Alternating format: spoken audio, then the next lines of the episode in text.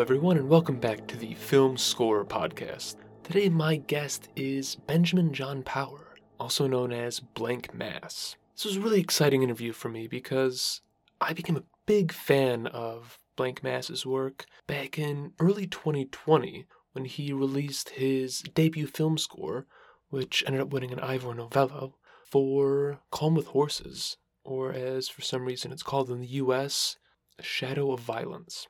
That ended up being one of my favorite scores of 2020 and caused me to really go down a rabbit hole of all of his solo back catalog, which is a combination of some field recordings, particularly in his latest album, Inferno, and just really weird electronics. Not going to be up everyone's alley, but it is certainly up mine. But today we spend a lot of time talking about his two new scores. So the first one, and one that we actually never intended to talk about in the first place, is for Gazza, which is about the football player from the 90s.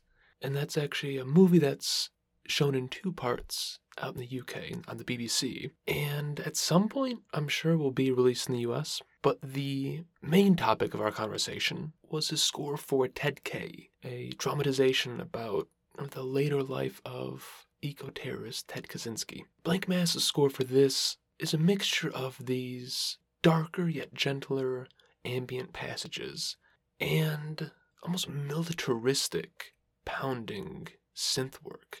It's great. It's it's certainly one of my favorite scores so far this year, and I highly, highly recommend checking it out. Now, one word of warning for this episode. I think there are two explicit words said that I did not censor out simply because they are the name of one of Blanck Mass's older bands, and that felt a little weird censoring a band's name. So if you're particularly sensitive to some foul language, like I said, it's two words, but keep that in mind as you listen. Of course, you can find more about Blanck Mass on social media or his website, and naturally, you can do the same for me. So, sit back and I hope you enjoy. Well, Ben, I'm so glad you could join me today. How have you been? I've been good, thank you. Yeah, I've, I've managed to I've managed to stay busy through the, the craziness, which I can only be very very um, thankful for. Maybe thankful is the wrong word, um, considering what has been going on. But um, on a very personal level, I'm glad that I haven't had to jack it all in with not being able to tour. In in that sense, I I do feel lucky. I guess. Uh, again, that feels like the wrong word, but you know. well, it's it's got to be a little fortunate too, having not just the new burgeoning film scoring career, but also a parallel solo output career too that you can always do when you're stuck in isolation. Yeah, absolutely. You know, I, I, I, mean, and, and you know, for the for the majority of, um, with the with the exception of Inferno, which was you know the manifestation of ten years worth of um, field recordings and such presented in what could potentially be perceived as an album format. um, outside of that, I have just been just scoring stuff, so it's it's kind of wild that it all kind of started to happen as the world kind of started to fall to pieces, uh, you know, um, but um, there we have it.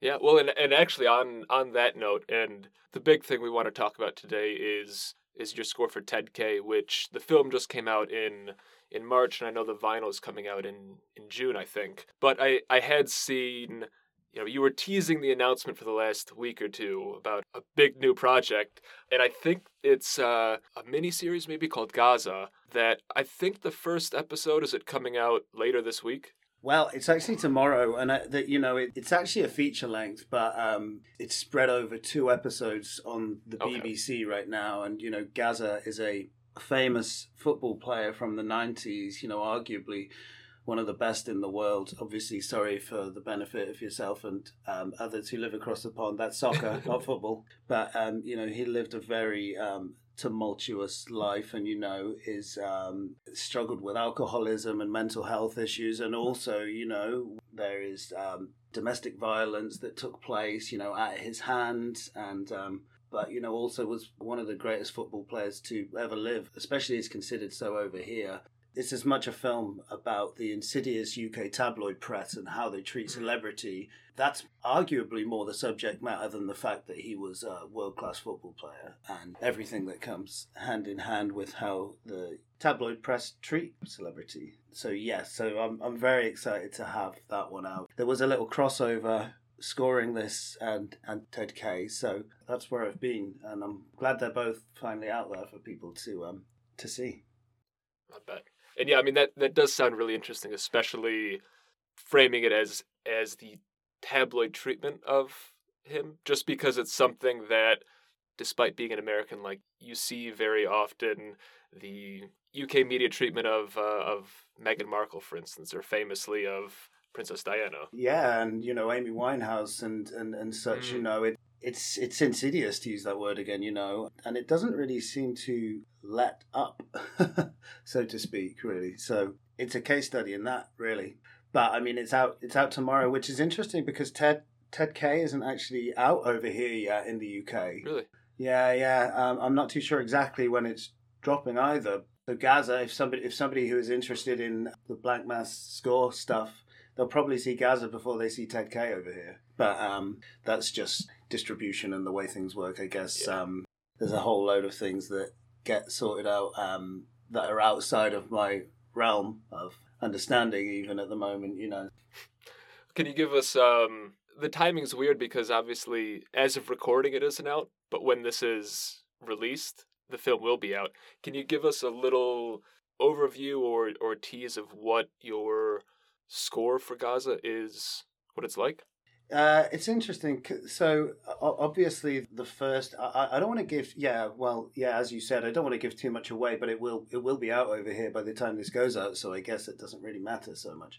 The first half of the film kind of tracks his rise to success from small town kind of local club football player and his very, very rapid rise to success. And, you know, this happened late 80s, early 90s. And there was an element of that that I actually wanted to kind of like bring in, in a diegetic sense, music of the time, you know.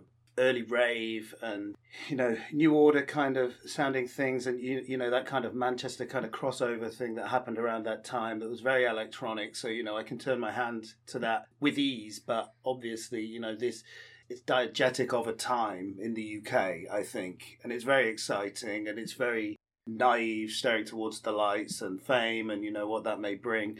Then when we introduce the press and the alcoholism and stuff, which happens towards the second half, we take a lot more kind of sinister and potentially more kind of conventional, but not. I, I don't like to use that word, but more a, more of a kind of like recognized Blanck Mass form with the score so that was interesting trying to kind of bring these two almost disparate elements together and tell this story play out you know in a chronological sense um, kind of direct you into the right place you know i feel like some elements of the score as as with ted K, the main focus is perspective you know how how they may see how if they were to have an internal score how that might play out in their head some stuff is more broad and a wider perspective, um, outside looking in. It's still character based, though. I, I, feel like you know the press is itself a character, and the time that the whole story played out itself as a character as well. So there's a lot to think about doing these things, and that that's one one question I always ask any director when I first start working on something on any kind of cue. It's like whose perspective is this from right now, and then you have to try and land in that space as best you can, I guess.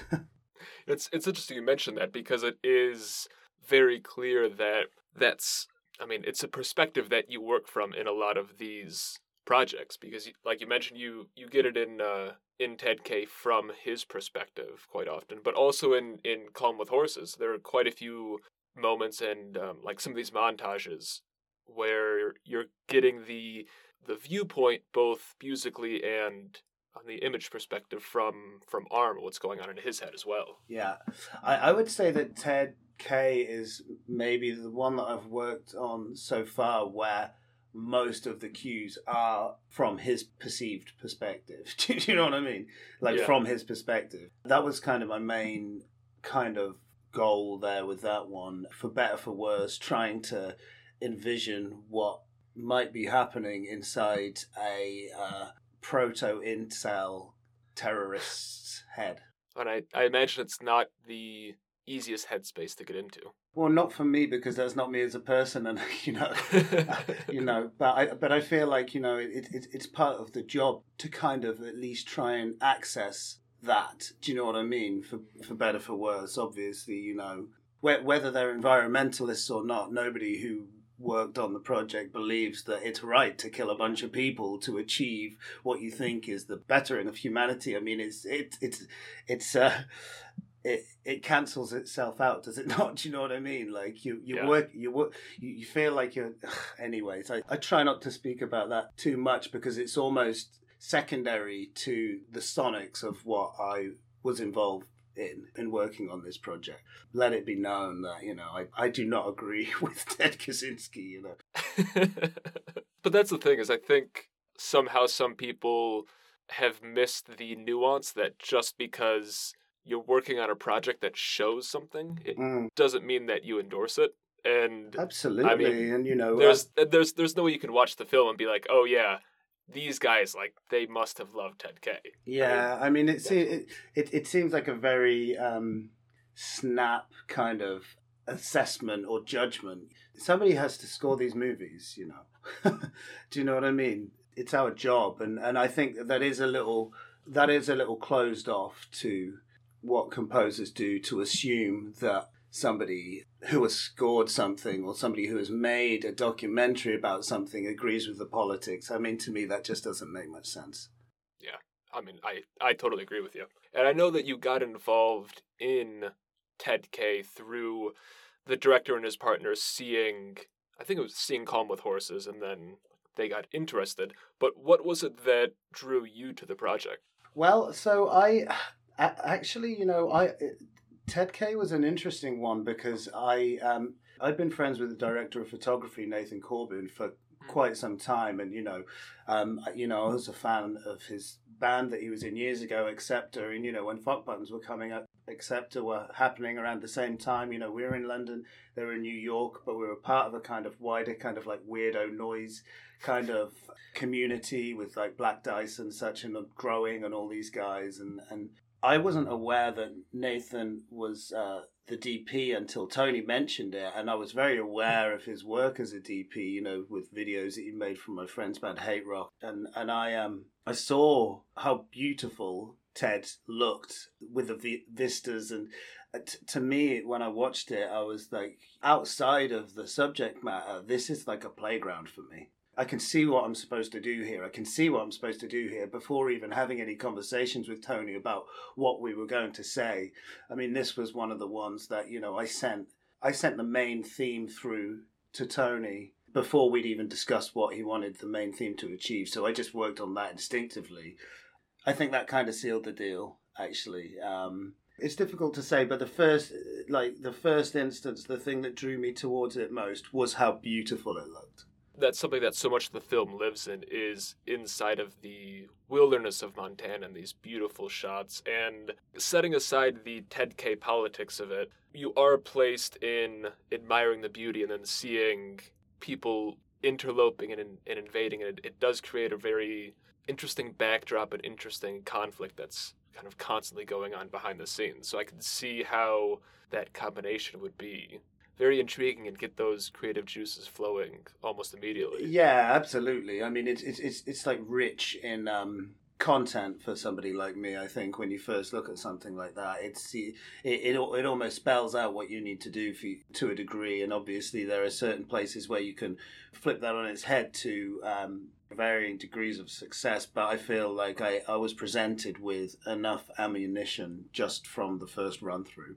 And did you think that I mean, and you've commented and recognized on the irony of you in particular coming in having a very electronic score for a film about someone who's an eco terrorist. Yeah. But was there ever a, a question in your mind of does this combination make sense? To a certain degree, I guess. I, I guess I found a, a, slight element of humor in the irony, which I, I guess, when presented in an in an overall a whole score that plays out. I guess it does make a, a lot of sense. I think, but um, there, there was a like a kind of juvenile humor that I found in the irony of that very very much so. Um, especially considering you know what what he did. So um, so you started off the that main theme, the Montana theme, was the first thing that kind of appeared to you. I'm so glad that was released as the single because you're already on the show, so I, I don't need to butter you up, but that was a killer cue. Oh, thank like you the, so much. The mixture of like the the ritualism and like this primal chanting and the like militaristic undertones. I mean, it kind of captures the whole perception that's inside of his head right in three minutes. I'm so glad because you know that was that was the kind of intent, and I mean also you know the, this first scene here when the snowmobiles are coming towards you, it feels like a Sergio Leone to me. It feels like a kind of um, very kind of like yin and yang kind of idea of like man versus technology he sees himself as the savior you know and this is this is like the soundtrack to what's going i, I feel potentially this is how he, he felt about himself. He felt like he was the savior of man, riding to battle against the evils of technology. And this is um, that's kind of why I ended up there. But um, again, as I as I mentioned before, this was one of the first ones I sent to Tony, and I think it kind of sealed the deal from there on in. I'm glad you see that. That's that certainly was the intention. And then you mentioning the juvenile humor in the irony. It's this big massive cue like you'd imagine you know these great armies going to and it effectively ends up with him breaking into a house and smashing up a snowmobile. With a sledgehammer. Yeah i know. Yeah yeah i know. It's exactly you know the, once again the the irony is not lost you know.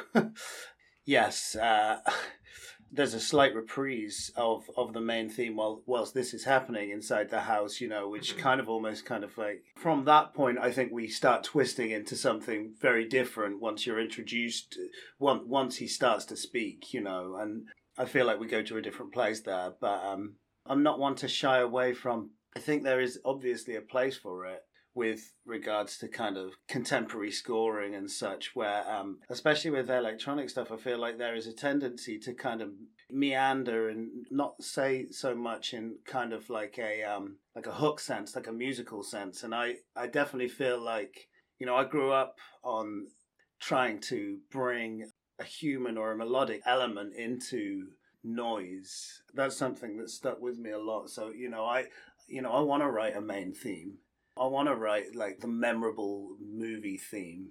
So that's something I try and do. There are moments later on in the film too where a lot of your score has these sort of gentle electronic soundscapes, but there are a few other times later on where they're not themes necessarily, but heavily melodic. One later on, he's he's in this grimy bathroom, and there's just like this really killer dark electronic melody that gets him that's pulsing, and it does a really good job of on a very basic level, just mixing up what the actual like sonic palette is. Because look, I I love drone and ambient, but like sometimes it's also nice having that injection there, and that's kind of what the score does. I think so. Yeah, I mean, it's something that I I think it's great to be able to hear something and you know say, oh yeah, that's this part of um, Ted K. You know, when he's when he's shopping for bomb materials, or the, you know, this is the part of you know, if you were to hear it in, in passing, you know, this is the part of Ted K when he's running through the woods, like, uh, you know, dressed in a bearskin tunic or whatever. It's it's nice. I, for me, I, I, I kind of I, I do like that kind of like familiarity, that kind of recognition when it comes to that kind of stuff. But as you said, like you know, I can drone for days if I wanted. so you had mentioned that, especially watching the early cut of the film, it felt like you knew where to go without ever having to talk to Tony Stone, the director. Well, well, for the in the in the in the first instance, but you know, yeah, yeah, yeah. You know. I mean, I mean, up front, you you watch, you're like, oh, I have so many ideas. I have an idea of where this should go, yeah, or where I want to take it. But how did that evolve once you and Tony started talking? What were those conversations like? Uh, I I feel like Tony and I were in a in a pretty similar place, but he's very, very particular. You know, as as most directors are. You know, he he'd been working on this this film for five years or so, and mm. I, I, feel like it, it was an interesting one because I, I'm in Edinburgh, and Tony, for the majority of the time whilst we were working on this, was in British Columbia. So there was a big time difference there. And the, the collaborative element is where you end up in the sweet spot. Do you know what I mean? Like, you know, this isn't working for such and such a reason. Is there a way that this could you know, you could take it there and, and are like, well, I'll try, you know, let's see. Those conversations would generally happen around 5 6 p.m. my time. So a lot of the time I was kind of working nights, you know, and then I would wake up and go into the studio and it would be his nighttime.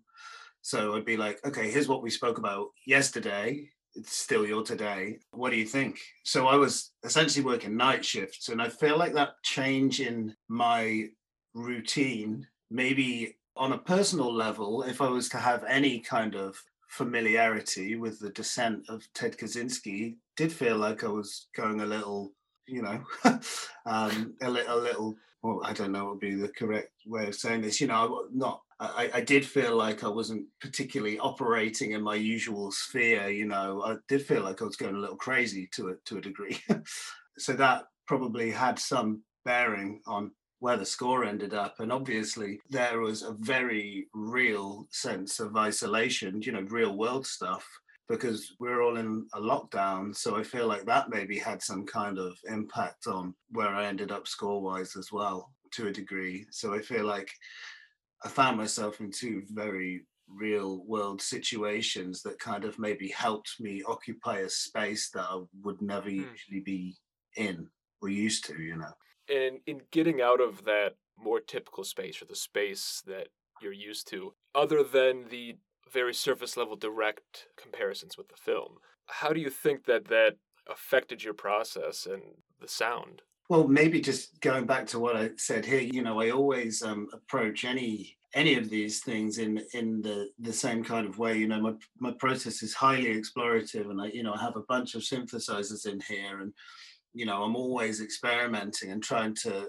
the canvas is always blank. I don't have like sometimes i will write the piano back here but that's if i know that it, it, needs to be a melodic passage and i'm trying to ask a question or or trying to imagine like a romantic interaction or something like that. That usually starts around here but i think this was like a little broader than that in, a, in an explorative sense although there is like a you know a romantic theme arguably in this but not in the way that one would interact with an emotional uh, romantic theme or whatever and also I wasn't really set any boundaries by Tony as well. I mean, he's he's very aware of my work as a, a, an electronic artist, and you know, as far as electronic artists go, I definitely sit on like the weirder side of things, and yeah. I'm, I'm as happy writing a kind of weirdo alien space R&B tune than I, as I am a wall of drone or whatever. So I think that he wanted to see what weirdness I would bring to the environment. So honestly, you know, I, I didn't feel boxed in. I felt like I could try a lot of stuff out and could experiment and to try and land in the in the correct place. Um, yeah. So I hope I answered your question there. Yeah, yeah, absolutely. One of the things you were mentioning too was how sometimes you'll go on the piano, start from there, especially mm-hmm. when you know you have a melody, but a lot of the times you're on the synths and just exploring. What does the exploration look like? Are you kind of chasing tones and sounds that you have in your mind or just seeing what comes out? A lot of the time I'll leave the I'll leave a scene playing and I'll jam along with it in a in a very kind of like basic term of the word, just jamming along to this. You can't, you know, sometimes I'll start from just like a you know a, a, single waveform and then start layering things up. I like to use the the Iridium quite a lot, the Waldorf synth for Ted K. Mm. Um, I was using a lot of that, whereas say for example, Calm with Horses, I was using a lot of OB6. That I found to be quite a good workstation, and, and I would use that in the very first instance to kind of start to um, shape and then you know build on top of that when i find that i'm in a spot which is feeling right then i'll start to remove stuff and then maybe start to add an, a melodic component and things like that if if it needs be if not you know just it is very explorative in that sense and you know i do tend to jam through these things whilst watching them in in real time essentially i got you interesting yeah yeah yeah i mean how similar is that process to you working on solo Blanck Mass records. Obviously, when you're when you're doing those, you're not watching a scene in the background. Yeah, I mean it, it, it's it's very similar, really. Uh, but obviously, you have this you have this added layer to pay attention to, which is like you know the dynamic of what of what is happening in the in the moving picture. There, you, I don't have that when I'm writing. You know, Blanck Mass studio records, for want of a better term. You know, this is it's a complete empty space that I start off with. So one could say that's liberating to be in that position where you have no restrictions and no boundaries. But having not collaborated for some time until I started to work on the film score stuff, I find like the discipline, there's a nostalgic element to the discipline, but also it's a, it's a new discipline unto itself. And I always find that collaboration between two potentially like disparate and um, different practices where they meet and hit the um, sweet spot. That's kind of where the magic happens, isn't it? There are certainly kind of contrasts, but there's also very rewarding kind of results from that kind of collaboration. So, is, is that one of the things that drew you to working on film in the first place? Because I know uh, a while ago you were in Fuck Buttons with Andrew Hung, and then started the Blanck Mass project, which went again from a collaboration to something that's more solo. Well, it's it's actually interesting. I mean, yes and no. I mean, I've I've wanted to score movies since I was a child, really, and I just the opportunity didn't really present itself to me for for some time, and it's not for want of trying. You know, I would send emails to directors that I liked for years and stuff, and it and it didn't really happen. But I but the the only thing I can think of is that potentially the directors that I would email and, and stuff, and don't ask me to any na- name any names now because I do it all all the time. But they probably had their go to composers at the time, and I, and I feel like now it's it's potentially a golden age of of scoring for like electronic musicians like myself because feel like the directors and the producers that are working on these films that are up and coming now probably listen to Fuck Buttons and, you know, Oneohtrix Point Never and Mica Levi when they were growing up and now they're film producers. So that's, that's what I think maybe is, um, maybe what happened there. To answer your question, it's not for want of trying. I've wanted to do it for years. I, it just, it's strange that it should happen at a point where I find myself not able to tour. it's lucky. What sparked that interest in scoring from a young age because I talked to a lot of composers and they've always liked film, but mm-hmm. I think for a lot of people, there's almost not even a recognition that a film composer is something that exists. Well, yeah, no, absolutely. I feel like it was the moment that I realized that Ennio Morricone's score for The Good, the Bad, and the Ugly wasn't just the noises that happened in the film. Somebody had gone out and made this music and created this space and created this landscape. And when I became aware of that at quite a young age, I was like, Fuck, I want to do that. You know, that's that's that's what I want to do. I want to I want to be the person that creates this space for this picture. And I can almost pinpoint it to that particular point. And I guess I would have been, you know, five or six or something at the time. Yeah. That's great. Yeah. I love that. Yeah. But at this point now, having already a very established career, and you mentioned this much earlier that in a way there isn't necessarily a conventional or typical Blanck Mass sound, but there's obviously there's an identity. Were you worried about maintaining that identity when you started scoring and having those collaborations, or did it not even come into your head? No, because I don't. You know, for for instance, you know, I don't. I don't really believe in the concept of like a guilty pleasure. I think if you like something, you like something, and, and I feel precious about my art to a degree, but then in another way, I don't. You know, I don't feel like you know a Blanck Mass record has to be heavy industrial beats or it has to be like widespread extreme ambience I don't feel like that's a testament to the sound of Blanck Mass. I do, there is a part of that that is in me and always will be, but I also I feel like if I can be in a position where I can utilize very diverse sonic ideas, but somebody can still tell it's me, then I feel like that's that's kind of what every artist wants, really, isn't it? That's kind of the job that you've kind of landed in a pretty good spot there, I'd say. I mean, I, I think it's very it's very easy for people nowadays to find their comfort zone and stay in there. As much as I appreciate that security, I feel like you find yourself getting more interesting results and you know feel good about yourself when you fall asleep at night if you know that you've tried something different you know i, I, didn't, I don't feel a, a, pressure in that sense no there's certainly people um, in film and in non-film music that like you said they, they do find the comfort zone i'm a big slayer fan you listen to a slayer album from 30 years ago or from five years ago and it's going to sound pretty similar. Like the guys from the 50s, so, you know, they've slowed down a little bit, but that's that. Nothing wrong with it. Yeah, yeah. But for you, in, in wanting to continue to expand creatively, is it both the desire to keep trying something new, but is there also, would you also feel bored if you kept doing something that was the same? Yeah, I probably would feel bored. Yeah. I, I would feel bored to answer your question. I feel like um, I would feel um, claustrophobic, I think is the word. Interesting. So then, in your mind, are there any genres or sounds or sonic palettes that you really want to explore that you haven't had the opportunity yet? I think it would be interesting to approach a score in the way where you have a piece of instrumentation which is uh, potentially integral to the story happening. Mm.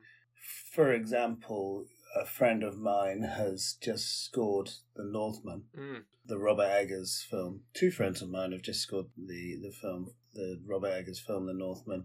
And I know for a fact that um, Robert Eggers is very particular and very historically aware of the instrumentation that would have been used in this time period and was uh, keen to steer clear from electronic sounds as such and you know try and be very true to the historical content. And i feel like that would be something that would be very interesting to me because nobody's really put those boundaries upon me before when scoring something i think it can only add to your practice you know i would find that interesting probably quite difficult yeah. in the first instance but i feel like it's something that i certainly want to try um, also you know i've never worked with a full orchestra in in that sense for scoring any kind of orchestrated sounds have all been um, made by me. So um, I would love to write something for orchestra. I feel like that would be a challenge, but you know that's kind of what I always envisioned envisioned myself doing when I was young, like I was telling you before, and even the first Blanck Mass record really is when I was writing that I did see that as being something that was you know, orchestral sounding, but I just, I, I lived in a tiny flat in Dalston in, in East London and I just didn't, you know, I had no money and I didn't have um, any connections in that world or anything like that. So um, I was trying to achieve that with what I had at my disposal. So I feel like to be, be in that position at some point will kind of tick another box for me. And um, yeah. Very cool. I, I think hearing either of those premises will, I mean, it's doing that for me, but have a lot of people's brains start going, hmm, I, I wonder what an orchestral Blanck Mass score will sound like, or a Blanck Mass music that's constrained by what's available in the 15th century. Yes. Or, or whatever, really, you know, like, yeah, absolutely. Yeah, I feel like that, it intrigues me too, you know, it's something that I would find super, super interesting, especially the latter that you just mentioned. I think that would be very. I'll be sitting here hoping because uh, candidly, when when Calm with Horses came out, when the score was released in sometime in, in early 2020, I had never heard your music before, so I heard that oh, and was like, oh shit, like this is really good. Who is this guy? Now I have a few of your albums. Every time a score comes out of your site or an album, I'm always right there ready to listen. So if those oh, opportunities thank come you so out, much. Thank you. I'll be first in line.